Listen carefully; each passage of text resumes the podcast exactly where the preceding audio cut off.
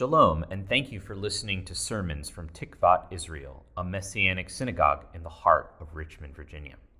Listening to the podcast is great, but if you want the full experience, please join us on Zoom or in the building Saturday mornings at 10 a.m. for our worship service.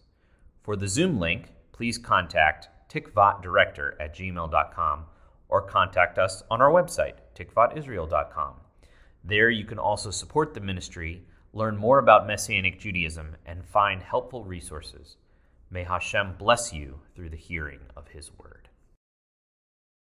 We who practice Messianic Judaism are often challenged to explain ourselves, who we are, what we're about. Questions that may be posed are what is Messianic Judaism? Or, or what's a Messianic Jew? Or if we're a Gentile and we worship in a Messianic Jewish congregation, a question might be how can you call your religion Messianic Judaism if you're not a Jew? Now, answering these questions is not always simple. And it's my hope that this, this message will take us a step forward and being able to respond in a clear and coherent way when the need arises. Whether we are a Jew or non Jew, our explanation of what Messianic Judaism might be, and, and here these are my words now, my words. Messianic Judaism is a new covenant Judaism that is practiced in a congregational context by Torah observant Jewish and Gentile followers of Messiah Yeshua. Our inspired scriptures are the Tanakh, called the Old Testament by some, and the Kitvei Brit Chadashah, the New Testament. We do not consider the writings of Talmud inspired though we look to them uh, from time to time for uh, Jewish culture. Scripture teaches that if we repent of our sins, we're forgiven if we accept the vicarious sacrifice of Yeshua, who is Messiah. And today we're able to relate to God through the Ruach HaKodesh, the Holy Spirit, in a more intimate way than would have been possible. Uh, and that is, if would have been possible if we lived during the time of Moses. Now, the conversation is not likely to end with just one question. And follow up questions from both Jews and Christians alike might include some of these. How can you say that you're a Jew if you believe in Jesus? Haven't you become a Christian? Or, if you're a Gentile, the question might be if you practice Messianic Judaism or any Judaism for that matter, haven't you de facto become a Jewish convert? Some questions might be more theological and even accusatory. You say that those in Messianic Judaism believe in Jesus. Why then do you call your religion Judaism and not Christianity? Or you say that Messianic Jews are part of the wider Jewish community. How can you say that when most of the Jewish world says you're not? Or what do you mean when you say that you believe in Jesus, but are Torah observant. Uh, this person knows a little bit here because they say in Romans 6:14, uh, Paul says this: You're no longer under the law, but under grace. So how can you say it? I could continue.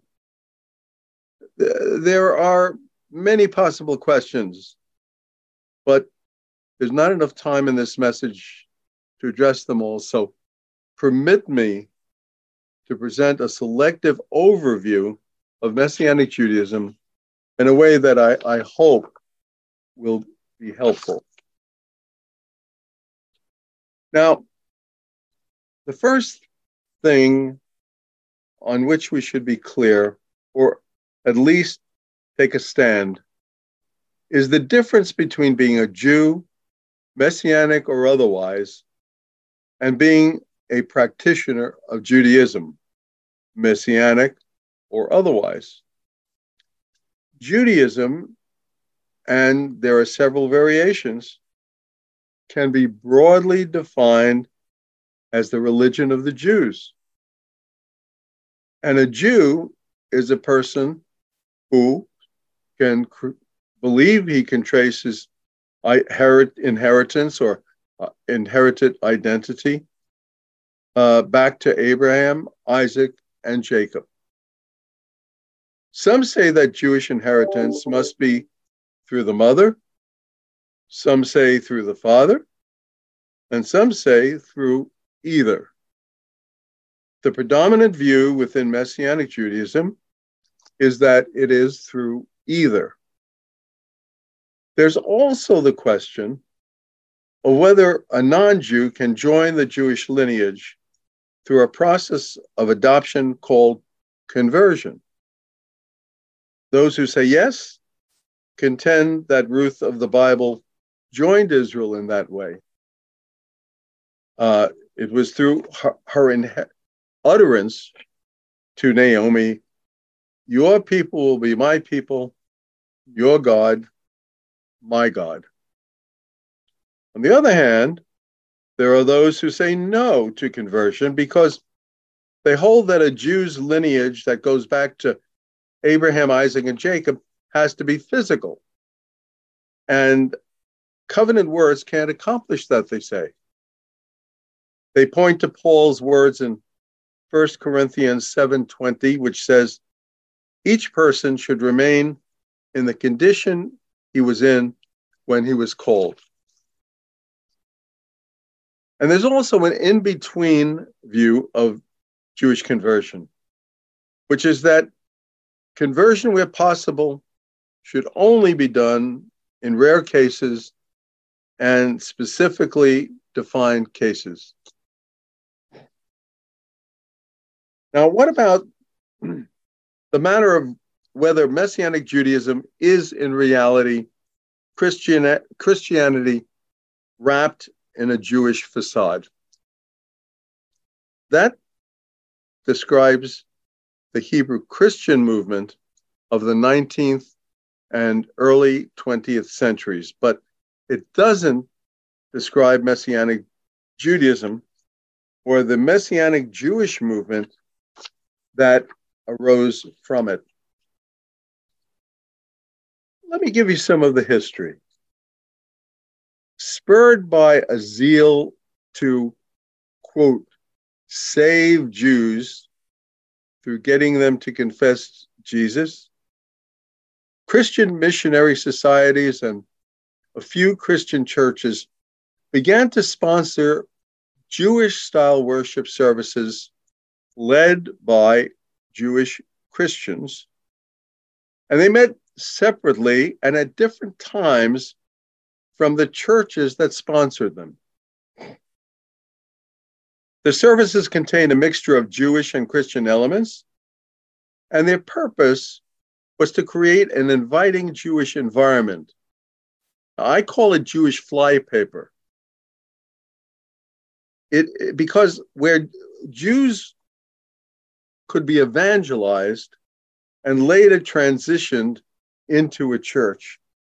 So that's why I call it flypaper because it wasn't to stay there, but it was it was to catch them, see, and then bring them into a church. But these Jewish Christian leaders had no sense of the biblical importance of a Jew maintaining his or her covenantal Jewish identity or of a Jew living a Torah observant Jewish life. Hebrew Christianity was, as at its inception, nothing more than an evangelistic ploy. Over time, however, Jews who became believers in Jesus but remained comfortable with their Jewish life resisted being assimilated. And they began to notice things in the Bible that appeared to validate the importance of maintaining Jewish identity. This spawned a competing movement, and they call that competing movement Messianic Judaism. And it immediately came into conflict with those who were promoting Hebrew Christianity.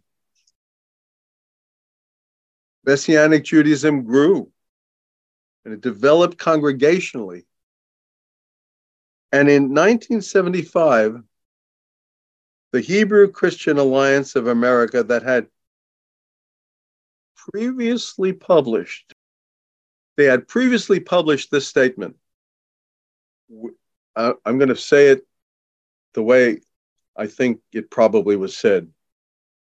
We felt it as our duty to make it clear that we have nothing to do with this so called Messianic Judaism in any shape or form. You know what? They changed their name from Hebrew, the Hebrew Christian Alliance of America to the Messianic Jewish Alliance of America. From that point on, practically all Jews in Yeshua who believed um, and were part of Jewish congregations became known as Messianic Jews, their congregations, Messianic Jewish congregation, and the religious expression that they practiced Messianic Judaism. Now, Messianic Judaism is not a comfortable religion of which to be a part because whether we're Messianic Jews or Messianic Gentiles, we receive rejection from both Jewish quarters and Christian quarters alike. Rejection from traditional Jews because certain events in history have caused them to conclude that Christians are their persecutors. So, in their way of seeing, it, Jews who come to believe in Yeshua have gone over to the enemy, and the Gentiles who join them are their accomplices. We, we often receive rejection from a goodly number of Christians because throughout history, the Christian church taught that those whose religious lifestyles were uh, directed toward keeping the Mosaic Law in any manner or degree uh, were either backslidden or had never received the grace brought by Yeshua in the first place. These ways of, of thinking have even gone so far as to cause some of parents, both Jewish and non Jewish, to disown their children for joining Messianic Judaism. I think some of us may have even experienced that. That's the bad news. The good news is that the bad news gives Messianic Judaism its unique ministry purpose and reason to exist. We believe that Messianic Jews and Gentiles are charged by God with the responsibility of bringing the good news of Yeshua, including news of the new covenant, to the Jewish people and also with helping the Christian church return to its historic and biblically mandated connection to God uh, through God's covenant people, Israel. The need for both of these ministries arose because of two wrongful rejections. The majority of the Jewish people rejected their Messiah, and many in the Christian church rejected the Jews, and they made a blue eyed, blonde haired Gentile of theirs. One is only to read the book of Romans to see how out of whack with God's plan for humanity both of these are. now, I'd like to explain what we mean when we say that Messianic Judaism is a Judaism and that our congregations are part of the wider Jewish community.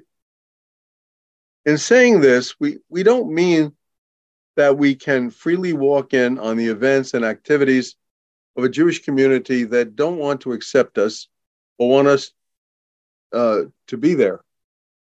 That would be arrogant. What we mean is that we are part of God's wider Jewish community, which is the kingdom of priests and the holy nation about which God spoke to Moses uh, in Exodus 19, verses 5 to 6. I'll read that to you. Now, if you will listen to me and carefully keep my covenant, you will be my own possession out of all the peoples throughout all the earth. Uh, that although all the earth is mine, and you will be my kingdom of priests and my holy nation. These are the words that you are to say to the Israelites, and, and God spoke that.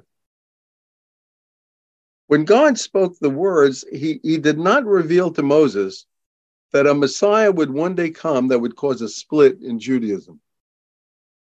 God's words were for all members of the kingdom of Israel for all time. And today, that means all Jews, regardless of their belief in Yeshua, regardless of their belief in Yeshua, and all Gentile believers in Yeshua who have been called by God to join not only them, but us. It is the kingdom of Israel that's the wider Jewish community of which we are legitimately a part. Now, sadly, we hear next to nothing from the traditional Jewish community about there being a kingdom, priests, and uh, a priestly, uh, having a priestly responsibility. Uh, but they and we together are nevertheless exactly that.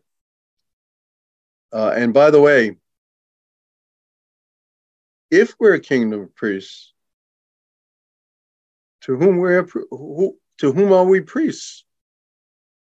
The answer is in God's words to Abraham we look at Genesis 22 15, excuse me, excuse me, not 15, 18, Genesis 22 18. And all the nations of the earth will be blessed by your offspring because they have obeyed my command. All the nations of the earth. So our priestly responsibility is not only to our Jewish people, but to all the Gentile peoples of the world. Now, a word uh, about our being Torah observant. That claim garners criticism from both the Christian community and the Jewish community alike. So it, bears some explanation. First, no one today not Jews, not Gentiles, not you, nor me, can say that we are Torah obedient. Now, we can't say it if, if what we mean is that we obey the entire Mosaic law. Because during the time of Moses, conditions were such that every commandment in the law could be observed literally. There was a tabernacle. There was an altar. There was an ark in the tabernacle. There were Levitical Kohanim. They performed and mediated the required sacrifices. The Spirit of God dwelt in the ark, and the government of Israel was directly under God. God implemented and enforced the Mosaic law in every particular. These are not the conditions that we have today. There is no tabernacle or temple. There's no altar or ark. There are no working Levitical Kohanim. And even if they were, conducting animal sacrifices for sin would be unauthorized because Yeshua's sacrifice replaced our need for those particular sacrifices. Now, what's more, under the Ruach HaKodesh,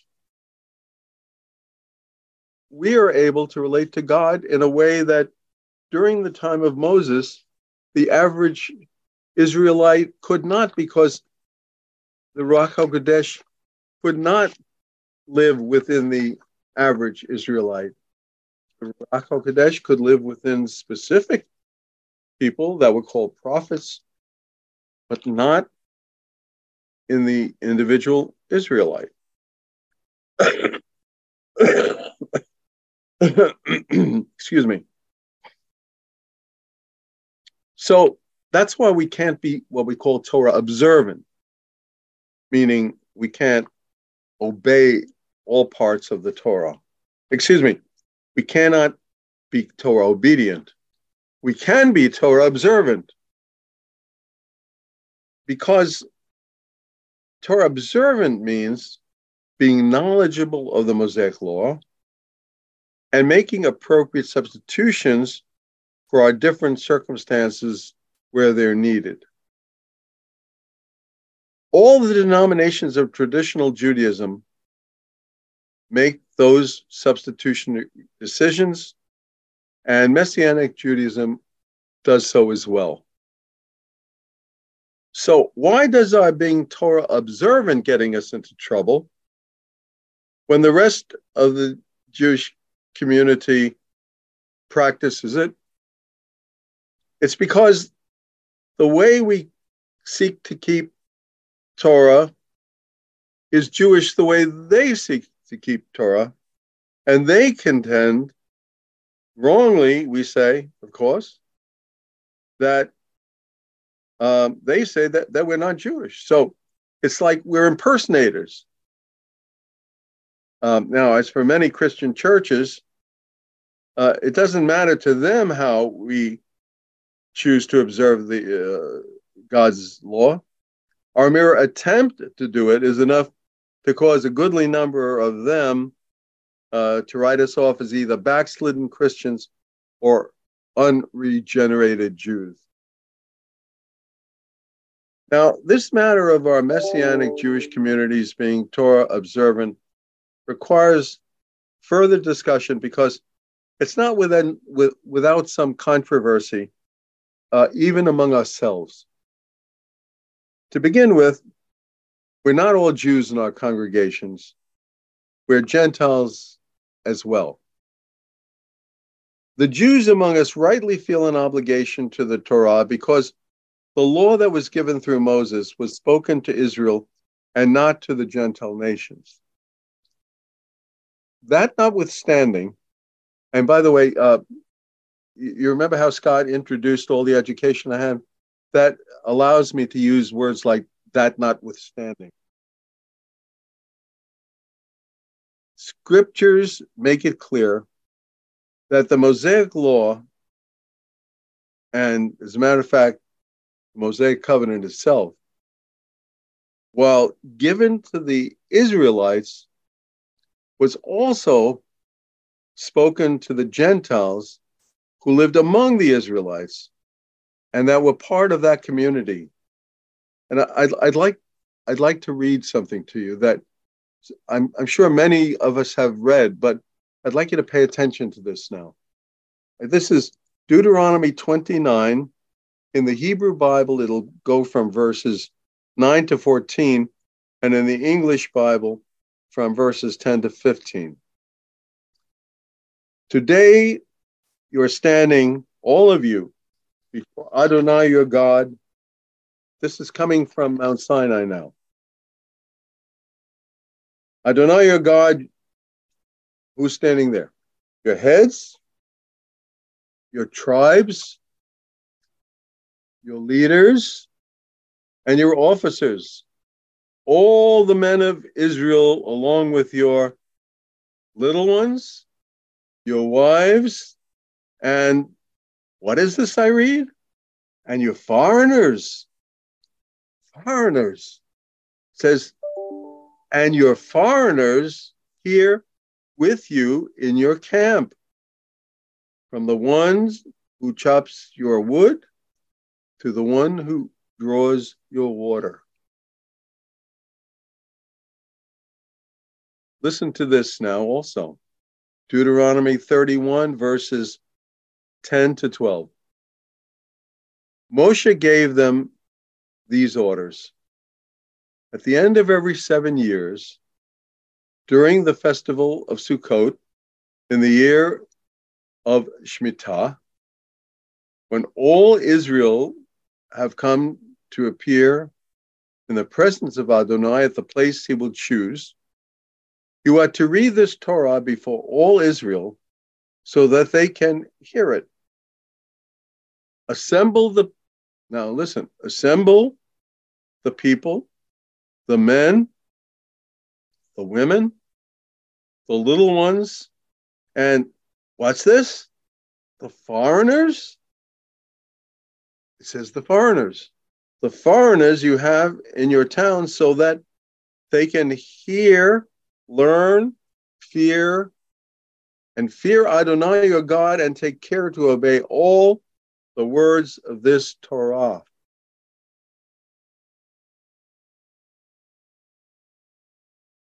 Being called to be part of a Jewish community